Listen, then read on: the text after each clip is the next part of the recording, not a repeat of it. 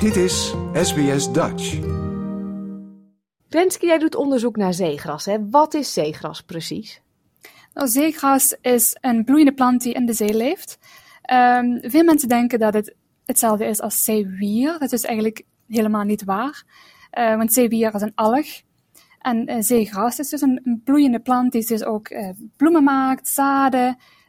ze hebben wortels, ehm, bladeren. Dus het is echt heel iets anders dan zeewier. Ja, en ook iets heel anders dan gras zoals wij het in de tuin kennen. Ja, klopt. Veel mensen denken ook dat zeegras het meest verwant is met gras zoals wij het in de tuin kennen. Zeg maar. Eigenlijk zijn ze het meest verwant met lelies. Ja, um, en waar vinden we zeegras dan? Want ik, niet als ik de zee in loop met mijn kinderen, dat ik een mooie bloeiende bloem zie in het water. nee, de zeegrasbloemen zijn sowieso heel klein. Dus je ziet ze, ja, het ligt aan de soort een beetje, maar met name vrij klein. Um, maar ze komen voor aan de kust van eigenlijk alle continenten behalve Antarctica. Maar ze groeien voornamelijk in baaien waar het water niet zo snel stroomt. Um, dus eigenlijk een beetje, meestal in ondiepe wateren. En een beetje beschut dan? Een beetje beschut, ja, klopt. Ja. En dat is veel te vinden hier in Australië? Ja, zeker. Al gaat het niet overal even goed, maar over het algemeen, uh, ja. Maar is het iets wat ik wel zou kunnen zien als ik de zee inloop? Ja, zeker. Of moet je echt verder de zee in? Het ligt een beetje aan de soort. Er zijn verschillende soorten die wat dieper groeien en soorten die eigenlijk nou ja, praktisch op het strand uh, groeien, zeg maar. Maar als je een beetje een beschutte, beschutte plek gaat, dan is er grote kans dat je zeegras vindt, ja. Ja, en waarom doe je onderzoek naar zeegras in Australië? Want je zegt net, het groeit over de hele wereld. Dus dat zou ook in Nederland kunnen, denk ik dan. Ja, klopt. Er is inderdaad ook zeegras in Nederland. Um, al gaat het dan niet heel erg goed mee. Um, we hadden hele grote zeegrasvelden tot ongeveer de jaren 30. Um, en toen is dat vrij rap verdwenen, met name door de aanleg van de afsluitdijk. Wat er waarschijnlijk voor gezorgd heeft dat er een, een verandering is in de stroming, wat ervoor gezorgd heeft dat de zeegras het is niet meer zo fijn vond om daar te groeien. Plus, daar is heel veel zand aangelegd, wat het water vertroebelde. Um, en de is dus een plant en ze moeten dus fotosynthese doen om aan hun energie te komen. Als het water troebel is en het zonlicht het zeegras niet kan bereiken, ja, dan gaat dat dus niet zo goed. En dat is een ziekte die ook heel veel zeegras uh, aangetast heeft. Dus het gaat in Nederland is dan weinig zeegras nog te vinden. Al wordt er wel ook onderzoek aan gedaan in de Universiteit in Groningen. Maar voor mij de reden waarom ik voornamelijk naar Australië ben gekomen is omdat nou ja, ik ben eerder in Australië geweest tijdens uh, mijn masteropleiding. En ik vond het zo'n fantastische plek. Dus ik dacht, nou ja, als ik dan onderzoek ga doen, dan het liefst in Australië. Nou ja, en via via kwam ik een plek tegen en hier ben ik dan. Ja, en hoe lang geleden ben je begonnen? Um, ongeveer anderhalf jaar geleden, in juli 2021. Ja. Hoe belangrijk is zeegras eigenlijk voor alles wat leeft in de oceaan? Ja, zeegras is hartstikke belangrijk. Het is een beetje de underdog van alle marine ecosystemen, denk ik. De meeste aandacht gaat voornamelijk naar koralen, uh, wat natuurlijk hartstikke belangrijk is. Maar zeegras speelt eigenlijk een cruciale schakel tussen koraalriffen en mangroves bijvoorbeeld. Um, want zeegas vertraagt het, het, water, dus er wordt heel veel uh, zand en sediment wordt dan als het ware gevangen door zeegras en het maakt het water helderder, wat heel belangrijk is voor koraal. Daarnaast is zeegras een hele mooie beschutte plek voor jonge vissen. Dus veel vissen die opgroeien, um, die groeien dus op in het zeegras um, en gaan later door naar het koraal. Uh, kan ik uh, Finding Nemo hier even bij aanhalen, of niet? Precies, ja.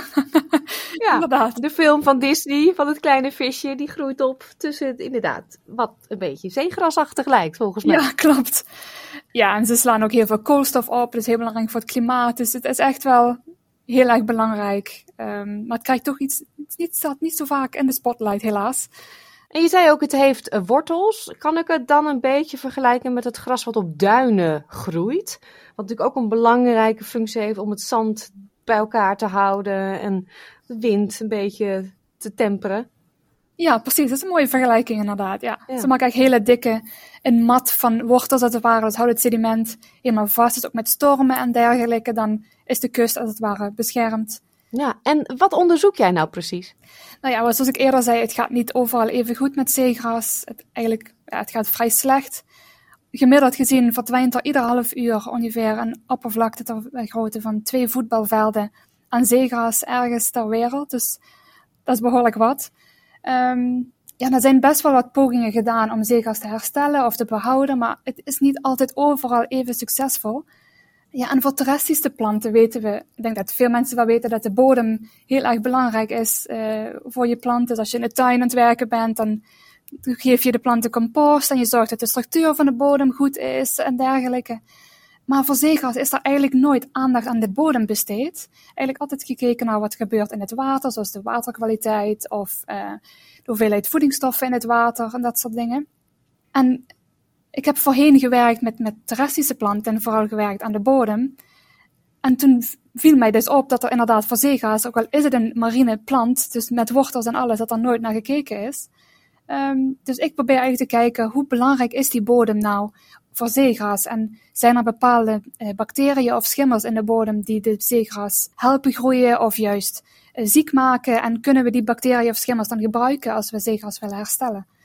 Ja, en uh, hoe onderzoek je dat? Ga jij elke zoveel weken, maanden naar bepaalde plekken waar je het zeegras in de gaten houdt? Nee, ik doe dat met, met experimenten. Dus er zijn wel wat mensen geweest die dus um, monsters hebben genomen van de, van de bodem, gekeken hebben wat erin zit. Um, zo hoeveel nutriënten, welke bacteriën, welke beschimmels. En we zien inderdaad wel verschillen aan de hand van de leefomgeving. Bijvoorbeeld als het warmer is, dan verandert dat. Of als er uh, watervervuiling is, dan verandert dat. Maar we weten dus niet of het ook echt een effect heeft op de, de gezondheid van het zeegras. Dus ik doe experimenten waarbij ik de bodem dus verander. Dus of ik haal de bacteriën en schimmels weg of niet. Of ik doe hetzelfde met de wortels. Dus ik, ja, heel simpel gezegd, eigenlijk, ik dip de wortels in betadine. Dus eigenlijk gewoon, ik steriliseer de wortels. En dan doe ik dat onder verschillende uh, omstandigheden en dan kijk ik wat het effect is daarvan op het zeegras. Mm En uh, je bent al anderhalf jaar onderweg ongeveer. Zo bijna op de helft kunnen we zeggen. Uh, heb je al wat opmerkelijke resultaten gevonden? Ja, ja, dus ik heb um, vorig jaar een experiment gedaan, waarbij ik dus precies dat gedaan heb wat ik zojuist uitlegde. En dan het zeegas groeide onder verschillende temperaturen. Dus temperaturen die we nu zien en toekomstige eh, temperaturen was, ja, die we waarschijnlijk gaan zien met klimaatverandering. En wat ik uh, heb gezien, dus als je de wortels van het zeegras steriliseert, dus je haalt alle micro-organismen die dan op die wortels groeien weg, dan doet het zeegras het altijd veel slechter dan als je dat intact houdt. En ook onder um, de meest warme omstandigheden. Dus ik had een, een, een behandeling waarbij ik dit zeegas groeide onder een temperatuur die 6 graden warmer is dan wat je nu ziet. Toen zag ik dat het zeegas het veel slechter deed. Maar interessant genoeg, alleen in die omstandigheden waarbij dus wel um, bacteriën en schimmels aanwezig waren. Dus waarschijnlijk dat er iets verandert, dat er misschien meer ziektemakers um, die dat fijn vinden dat het lekker warm is en die dan beter doen. En ik ben nu nog bezig om te kijken welke bacteriën en schimmels dat precies zijn. Dus misschien heeft de warmte dan niet zoveel effect op uh, het zeegras zelf, maar al die, die schimmels en, en bacteriën die in de bodem zitten. Ja, maar die hebben dus vervolgens weer een effect op het zeegras. Ja. ja. Wat zou een, een uitkomst kunnen zijn uh, op lange termijn? Dan moet ik denken aan dat we het zeegras moeten gaan bemesten of zo in de zee. Ja, ik noem iets heel geks misschien. Nou, dat is, niet, is geen gek idee. Dat inderdaad, dat zou, dat zou kunnen. Um, al zien we nu vaak dat, aangezien het zeegas vaak dicht bij de kust groeit, dat het water waarbij het zeegas groeit toch al vaak heel veel voedingsstoffen heeft, en dat mensen daar leven, en er wordt vaak het riool wordt er, uh, gedumpt, als het ware. Dus het is denk ik meer een kwestie van het juist minder voedingsstoffen dan meer. Um, maar ja, dat zijn. Dat dus... lijkt me lastiger. Ja, dat is zeker lastig, ja. Klopt. Um, maar we zouden dus kunnen kijken of er bepaalde bacteriën zijn die heel goed zijn in het afbreken van die voedingsstoffen. En als we die vinden, kunnen we die bijvoorbeeld toevoegen aan de bodem voordat we zeegas uitplanten.